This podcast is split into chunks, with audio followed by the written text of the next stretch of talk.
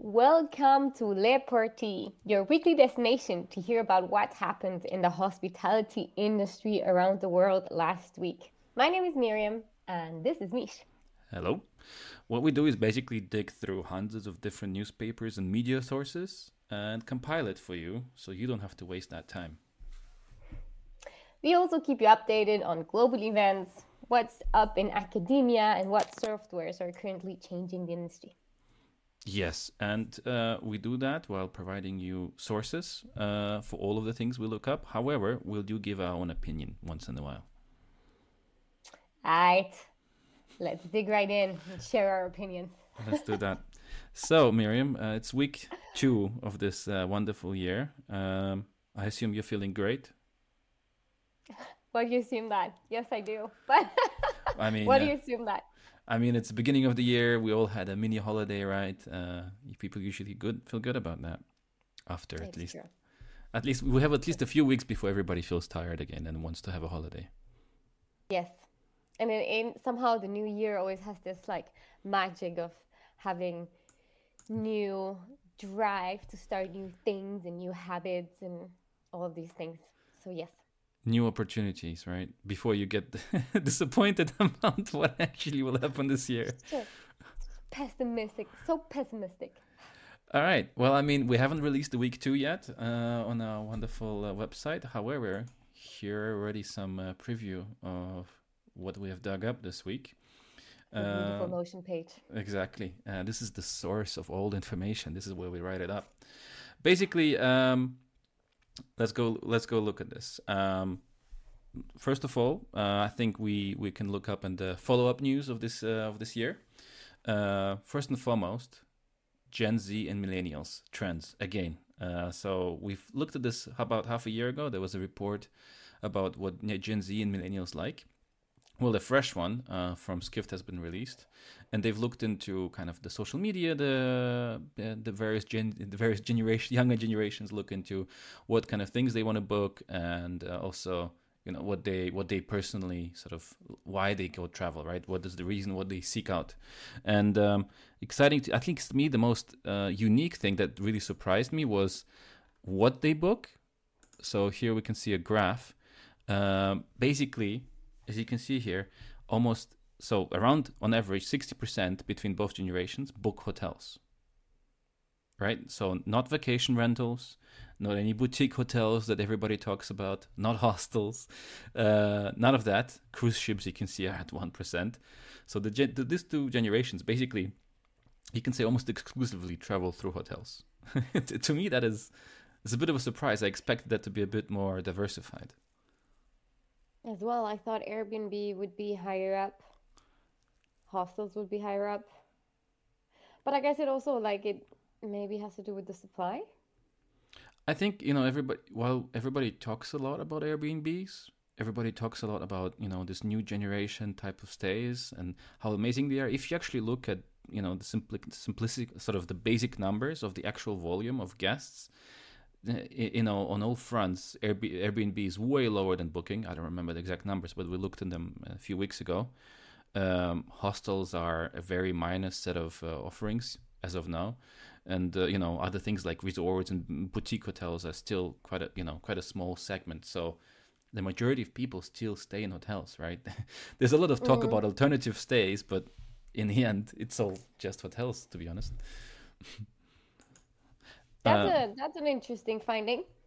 Something new in one of these reports talking about what millennials and uh, Gen Z do and how they book. yep That's an interesting follow up. so then there's the sort of more obvious facts like well, well facts you know the survey results um, about 20% of them use social media so the number one social media used across those generations instagram right so they don't go on they don't buy newspapers unfortunately or not as much they don't go on facebook they go on instagram the next They one don't is buy off TikTok. no. well, TikTok uh, wasn't actually there yet as high up. Um, we can look at the graph later, but basically, the second one is YouTube. So the top two are Instagram and YouTube, right? Um, Second one is YouTube. yep, yep. I mean, it is a social media, right? So that's where people go. Video Ah. content. Get it? Yep. Cool. I mean, it's free, right? So you know, not everybody has Netflix. So this is where you can get those wonderful generations and try to convince them to stay in your beautiful property. Yes. But if you're a hotel, if if you're not a hotel, well, probably not. Sorry. so yeah, I mean that's a pretty simple piece of news, and you know, Yeah. if if you want to pick up on the source, go to our website, and the, the link is provided there, and there's a few more details about what these people like, what they do. Right, for example, one of the the number one listed reason why they travel is adventure and outdoor activities. I feel like people who go to the most people go to the beach and stay there for a week. Doesn't I was just gonna say, what kind of, what kind of, what kind of survey was that? um, yeah, maybe the segment was, you know, or at least maybe that's the perception of the people that they go on an adventure, you know. Like I'm going. I mean, drinking at the beach can be an adventure for certain people, I guess. yeah, c- I hate make sure you stay safe, right? that kind of adventure. There's a lot that can happen in Mallorca on the beach. So, Yeah, yeah, yeah. all right, I think it's time to move on. correct. Let's move on to our next um, kind of follow up news, which is I always love that one. So, as you remember last year, um, Choice Hotels wanted to buy uh, Wyndham. Wyndham didn't want to be bought.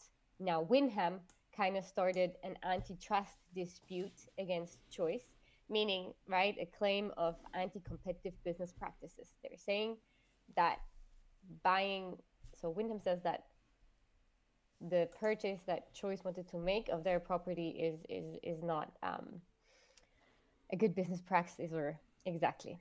And in the article, you can find um, the presentation that Wyndham has made, Mhm. and then kind of the debate of why Choice says that their claim that it's not competitive is not real. It really goes into detail and like STR data and how they're kind of uh, how they're positioned and why they're not competitive. Blah blah blah blah blah. So if you're really interested, you can go into details. Um, is there something particular that you saw, Mish, that you thought was particularly interested, interesting?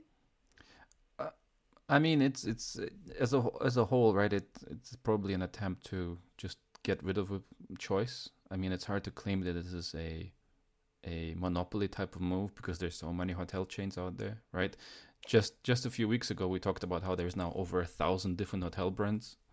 So, but on that note, Yeah. Choice is one of the biggest hotel chains in the world, and I find it actually good to ban them from buying new brands. But then again, that should be applied to all hotel chains. Why should it be started at Choice?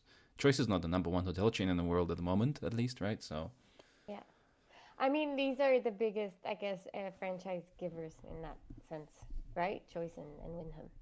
They're not operating themselves, they're mainly giving franchises. And in that sense, could be comparable. So, yeah, if you're into that dispute, there are many, many details that you can find in the article. Um, we just wanted to kind of point it out that that's still going on. I remember last time they said that they want to try again in May. So, I'm sure we're going to have a follow up again in May. uh, um, I mean, also, right at this point, I'm sure the people who work at Wyndham, and you know, very hyped about being purchased by Choice. I mean, we talked about it before, but like, if I would be working there right now, and I mean, I'm not sure if it is, you know, a public thing and they discuss it internally, sort of uh, openly, you know, in a transparent way. Nonetheless, if you read the news or you follow our newsletter, you kind of might be like, "Whoa, okay, what is going on there?" you wouldn't feel very comfortable, and you, you know, so yeah. I agree. perhaps uh, we should you know it should be like democracy you know if, if uh, imagine uh, and one country you know you know those referendums when different re- areas want to become independent? Like brexit right? Maybe wyndham employees should vote if they should join the choice hotels. So yeah. Maybe that, yeah, I think that would be a fair uh, democratic solution. I don't know if that works like that though. no probably not. Not yet. We'll see. Maybe one day. okay. Right, on that note um, next. We have, I mean, this is a pretty interesting uh, piece of news. Uh, it's pretty straightforward, but um, the US has uh, basically scored 17th out of 18 in terms of destinations um, in the eyes of the global traveler, right? So apparently, uh, this uh, so Euromonitor International does this thing where they kind of rank uh, different situations that uh, the properties on different uh, topics. So we have mm. here, for example, um, right? You have uh, one second. Let me zoom that in we have sort of the top destinations out there, right? United Kingdom is number one, France, and so on and so forth, and US is all the way at the bottom. So the last one before that is China. You know, the brothers in arms, I suppose, to some extent. Um, and I mean, to me, the interesting part was why, right? So there is a pretty simple graph that explains this, and I personally, I mean, uh, tell me what you think. But this is supposed to be sort of the the ranking based on which. Um, the decision is made or where you rank, right? If I would be a tourist, I would probably maybe care about two or three topics out of this. But for example, US uh, is the lowest in terms of government and leadership and national strategy in the eyes of the tourists, apparently, right? Below China, by the but, way, right? but let's be honest though, people really care. Like, do people really care about how it's governed in that sense? Yes, where they want to travel to. I kind of think this is a bit of a. I don't really like when I was reading it. I think more of it has to do with the visa, right? It's always quite complicated to get a US visa. I remember just traveling there for a week. I needed to go to the embassy and I needed to get a visa, and it was like such a headache to just go there for a week.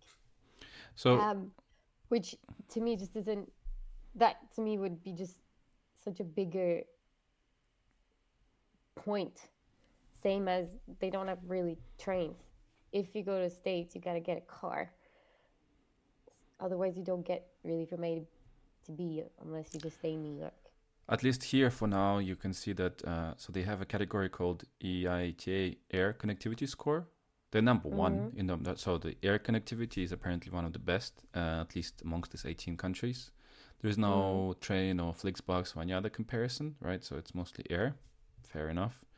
And there is the below what you were talking about, the visa and the visa wait time and the customs, right? So it's, I mean, the visa wait time is the lowest in the world, or not the world, right? Once again, across those 18. So, uh, and you can see here on top, that's kind of the weight of each category. So identity, security, and facilitation, in where the visa falls into place, is 35% of the total score and obviously they're pretty low there in terms of visa. So I mean, I guess fair enough. But and oh, so that is the biggest weight. Yeah, it, uh, it's okay, out of all of them, yes, but it's, it's not you know mm. like sixty percent of the score; it's thirty five percent of the score. Yeah, yeah, yeah. And then uh, the, to me, though, still the the relevant part of it was if you actually look at the total inbound inbound global market share of sort of travelers. Mm. um, you, you, US is still number three in the world, right? So whatever you want to talk about, you know, uh, it's not as, you know, it's not down there the 18th, the top three. Number one is France, mm. always has been for mm-hmm. a very long time. Uh, the one thing you can do say though is first, for example, Turkey, right? You can see here Turkey went from three point three and a half to four and a half percent. I think mm-hmm. it's actually mostly connected to the fact that Russians are not allowed to go to Europe, or it's at least it's very difficult to do so last year, right? Because mm-hmm. of the sanctions, and so all of them are just yeah. going to Turkey. Istanbul is becoming has become the, like the most one of the biggest uh, logistics trends for them. Uh, sorry, um, hubs for them. While travel. the yeah exactly, and the or U.S. Logistics. Sorry, not logistics, travel hubs, right? Uh, okay. And the U.S. has indeed sort of decreased. So the 5.4% down to 5.3% of the market share. it's not a big difference. Uh, so I think, but to me, it sounds like it's maybe a more of a geopolitical situation rather than whatever the visa waiting time and other topics, mm. right? Because you can see other countries are kind of changing due to, I mean, like I said, Turkey, 100% that is again connected to the, you know, the sanctions that Russia has at the moment. Mm. But right, like I, I, I like to think I saw the the news as well, and I was like, whoa! Imagine what potential U.S. would have in terms of tourism if they would right, like improve their visa application, their connectivity, blah, like all the the things that we talked about. I guess you know governance and stuff. I think this is a more difficult one, but yeah, imagine. I mean, U.S. has so many beautiful places, and, and I do, yeah, think that there would be a big potential. This is, I forgot how much money are they I'm losing. Um, there is. losses of 39 million. Where do you see that? Uh, They lose about 39 million due to to those difficulties and 150 billions in spending over the next decade if they're not making adjustments.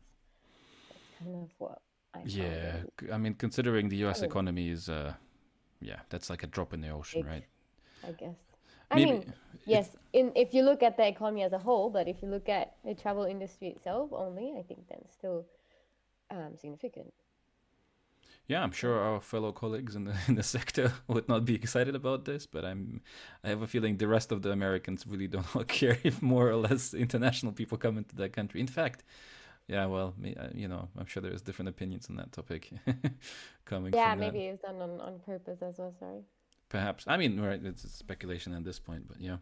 So yeah, I mean, for those who are interested, the the re- report goes into details about other countries, right? Um, but it's interesting how geopolitics is definitely influencing this whole situation there. Mm, And yeah, make your Sure. visas simple.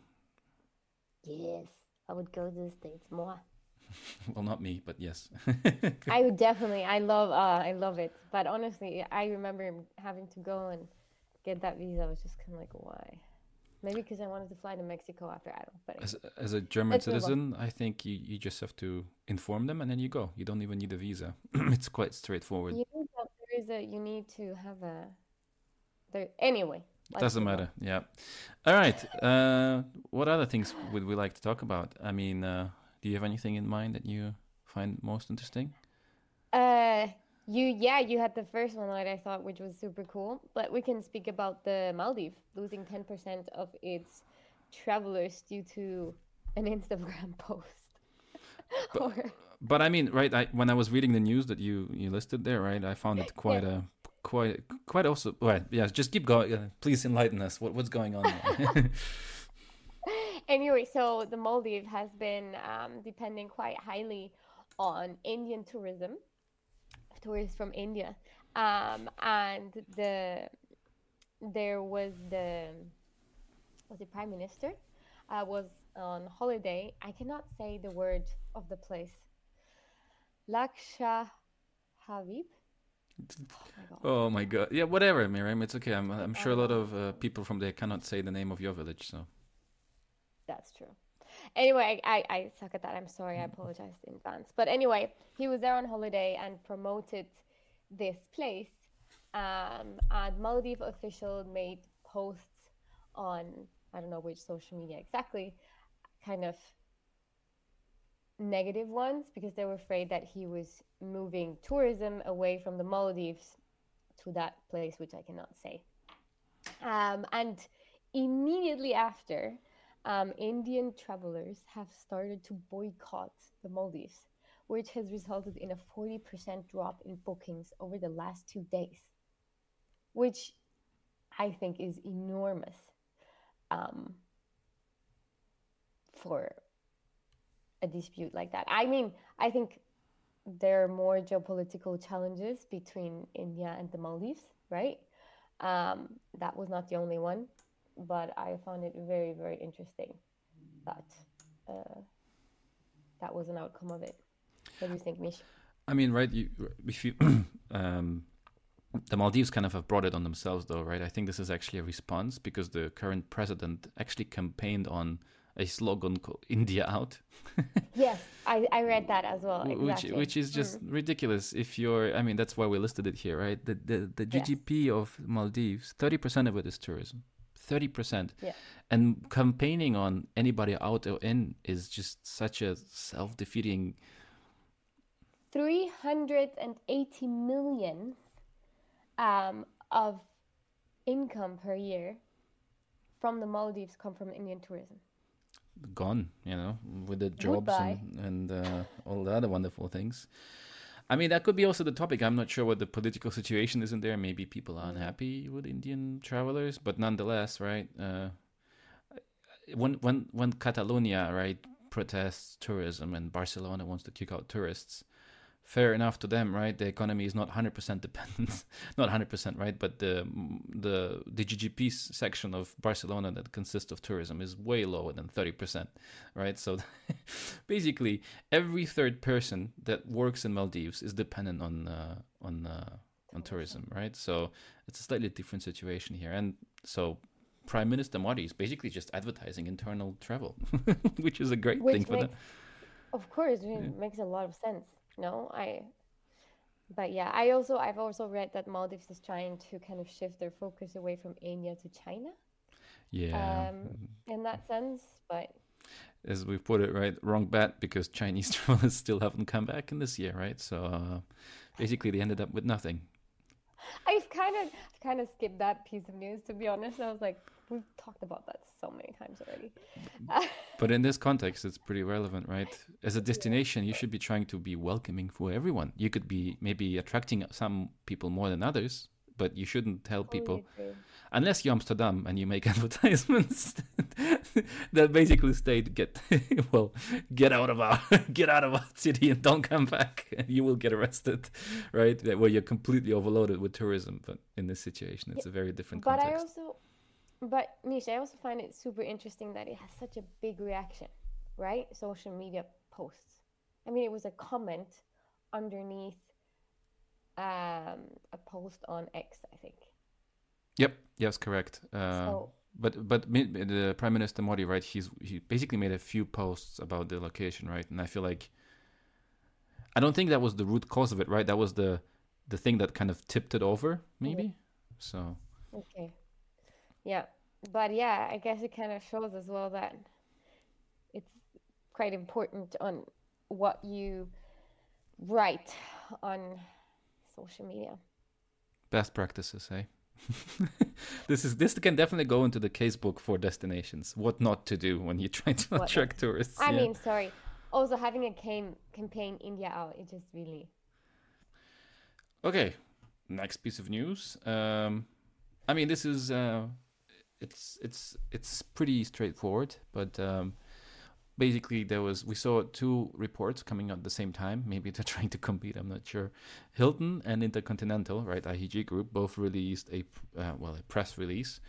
Uh, hilton with statement that they have opened up their 600th hotel in china and intercontinental is now at their 700th and uh, you know, it sounds like a pretty big number, and you know, they're talking about their strategy. So, for example, Hilton is trying to apply different um, models, contract models, to attract uh, owners, right? So, for example, they some brands apparently are going mostly for management, some are mm, franchise, and some are actually master leases. So, Hilton is effectively leasing out properties as well in China.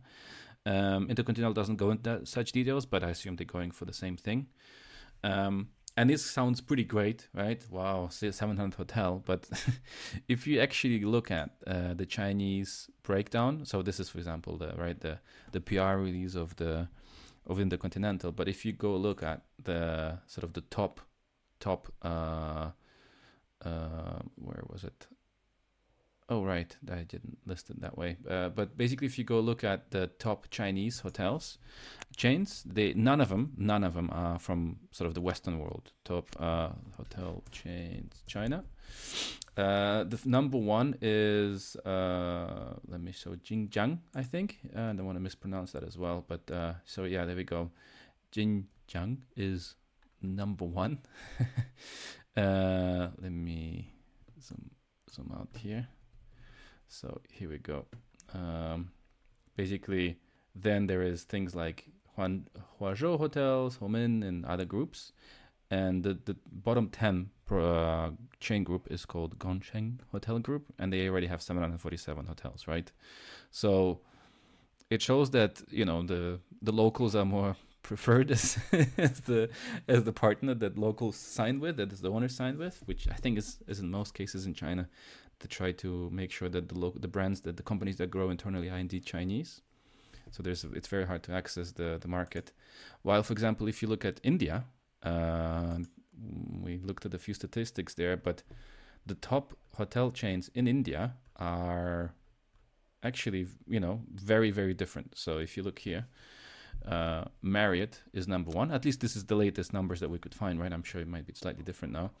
Marriott is 15,000 rooms, right? So that's a Western hotel chain, and it's number one. That already shows, I guess, how open India is, or how perhaps it is feasible to do business in India, even though you're not Indian per se. And then the second one is an Indian chain, and then it moves on to sort of different types of brands, including, for example, Accor, right? Accor has a 9,000 and uh, Hilton, for example, has 2,800 uh, hotel uh, sort of uh, sorry rooms in in India, right? And this is this is a right. This is it. Actually, is another indicator that India is not a lot of rooms are owned by chains, right? So the previous statistic we looked at, China, does that number was hotel amounts, right? And this is hotel and this is room amounts, right? Then this is from let me see, this is so the source is HVS, and I think this is from 2000. Oh, 17. Yeah, those numbers might be uh, slightly updated these days, but still, right? Uh, it's a pretty pretty major difference, um, and it shows that about 200 hotels. Sorry, if you're taking it's like 200 hotels in, in like Hilton has about 200 somewhere around there. I'm sure now it's, it's slightly different, right? They've they've had basically seven years to grow, but um, yeah, we'll see. I mean, we'll see, right? The I think I think India is definitely a bit more friendly when it comes to trying to open up hotels there. Uh, yeah. And this is this is for example the the 2024 numbers at least. Oh, sorry, this is 22 numbers. Uh, uh, in China. Unfortunately, I couldn't find anything in India that is more recent. Maybe yeah, it's mm. it's hard to report on the statistics there, but yeah, for example, yeah. Hotels, uh, a local Indian chain, was started around 2016, and I think at some point they were already number one in India with huge amount of hotels. And this is not even on there because this is old statistics, but still. Uh, going back to the piece of news, right? it's quite interesting how there's you know at, attempt to grow all over the place. Like for example, we saw that Accor alone has announced that in 2023 they signed over 14,000 keys across in China. No, across Philippines, India, and Singapore. Right, so that's that's a big number, right? So I'm sure if we look at the final statistics for India, it, it has changed quite a bit. but sure. it's uh, not as uh, net negative as the as the Chinese statistics, at least relative to the Western chains, right? It's obviously very hard to penetrate the so market. What do you think? It's smarter to kind of do it like the Chinese or doing like the Indians in terms of strategy for growth? I mean, it's always good, right, to to to be able to grow internally to some extent. But I mean, those kind of numbers, right? When you look at the top ten hotel chains, and none of them are from from you know U.S. or Europe, I think to me that's indicative of perhaps right maybe slightly unfair disadvantages towards the, the, the western partners right i remember um, when i was there the all the westerners who were hotel managers there were basically being kicked out and the visas were not being continued not because of the hotel chains themselves, but because uh, China said we have internal staff, internal people who are trained and can do the job. So why should we continue your visa? Which is absolutely fair enough, right? But then also there is the element of best practices and sort of, I mean, the the benefit of having multiple multi, a multitude of different compet- competitors, right? That benefits the actual end customer. And if you protect your market and you try to only have sort of the locals do things, it might be good for those companies, but it perhaps is not the best for for the actual consumers in the end, right? Because mm. there might be unfair practices going on, or you know, sort of price control or things like that, right? When somebody comes in from from France, right, say, right, they can they try to probably bring the prices down to compete with you, and also you can learn from them, right, at the same time. In this case, it's not really, it's not as as uh, as open, right? So positives and negatives I suppose. Yep. I mean, Aye. Definitely negative is when you have country like France and basically there's one player and this player owns everyone and we like, I don't know who that player is, right? But take a big guess. I mean, also, right? It's kind of a similar strategy. It's just different in a different way. It's just one public company and not the government. I mean, I'm sure they have uh, good ties as well, but it's just a different, it's similar strategy To some extent, yeah. I mean, Germany, for example, right, doesn't have any hotel own hotel brands that are, let's say, in thousands of different hotel owns. Like, there's other companies that from outside of Germany that have more hotels in Germany than, for example, Motel One, right, which is a Mm-hmm, German only, not German, uh, German sort of uh, internal hotel brand, right? So, I mean, yes, I, I, I don't know exactly the statistics, but still, right? If we say, let's say, there are lots of Accor hotels even in Germany, they're still not owned by Accor, right? So actually, kind of well, the hotel might still be owned by German companies, but run by. I'm just saying. Right. I mean, it's obviously right, but this is the case everywhere, right? There's developers and yeah. owners, but you know, the end time, the operators are the ones who give more, more the most jobs, right? The the investment Yeah, group hire has a lot less employees than, let's say, a local operator, right? That has to hire several people for per property usually, right? So, okay. I mean, on that piece of news, uh, what do you have for us? Do you have anything you would like to, uh, uh, in? I mean, it's just a quick one about um, how the different hotel chains are planning to provide to the demand in the middle class. I kind of took this out because somehow in my head, I don't know why, but I always thought that the middle class was shrinking. And I don't know why, whether it was the news that I was reading or whatever happened, but actually, in general, the middle class is growing. Um, it it says that 700 million people will join the middle class by 2030 um, which somehow i just didn't i didn't think somehow i thought it was uh, shrinking um, and then i was wondering you know how it's resem- it's representing about 45% i think of people are, are middle class and then they have kind of lower middle class and they define it um, people who make 11 to 50 um, dollars per day, and then you have upper middle class earning 51 to 110 euros per day. And the hotels are kind of finding ways how to provide to that demand. Um, there are things like, for example, Marriott ha- has this Four Points Express by Sheraton, IHG's um, middle scale conversion brand is called Garner which is quite new. And then we have Hyatt um, investing into mid market with Hyatt Studios. Um, yeah, I just, for me, somehow it was kind of counterintuitive. But Right, I think you're correct in the sense that um, the middle class in Europe perhaps is decreasing, mostly because of Mm. demographics. Right, people are getting older and people are dying. But you know, there's a lot of countries that are currently developing in a in a really good way. Mhm. Right, so like a lot of African countries that are slowly but steadily growing out of the sort of the extreme poverty, and um, a few others, right, and Asia and China, all of those people, and India, right, as we saw is already Mm. becoming a pretty big player. It's so much that Maldives is kind of dependent on India, right? Right, and and these people, let's say, 60 years ago, were uh, some most of them living in extreme poverty or you know pr- pretty pretty low levels, right? Definitely, uh, you know, lower lower cla- you know lower economic class than let's say most Europeans did. So, in that sense, net positive for the rest of the world. yes. So also because right, I was I was kind of wondering why they would kind of further expand the middle class hospitality, kind of the mid range, because I felt it would go more into either luxury, because yeah, people who have a lot of money will always keep traveling. It's kind of like hedging your risk. But then you also, um, I thought because we have an economic downturn a little bit, um, the economic sector would be growing. But maybe you're absolutely right. Maybe in my head, I have it more focused on Europe or, or Germany and the situation right now. But globally, um, it is it is different. That's just why I thought it was interesting. I wonder. I mean, like, right? If we're looking at India, uh, I mean, the statistics didn't show that yet. But for example, uh, right, the Oyo is uh, definitely on top there somewhere, right? Then there is the Taj hotels, and also there was another chain that we saw here, Lemon Tree. I think they had a huge amount of growth since then. And China is exclusively Chinese hotel chains, basically. So you know, all the Western chains uh, might not actually benefit from this because uh, you know local local hotel chains will actually facilitate that demand unless you go to Okay. Europe, right? I think it's probably more difficult for Chinese hotel chains to, to grow in uh, in Europe. I know Oyo didn't, didn't work out well for them in Europe either, right?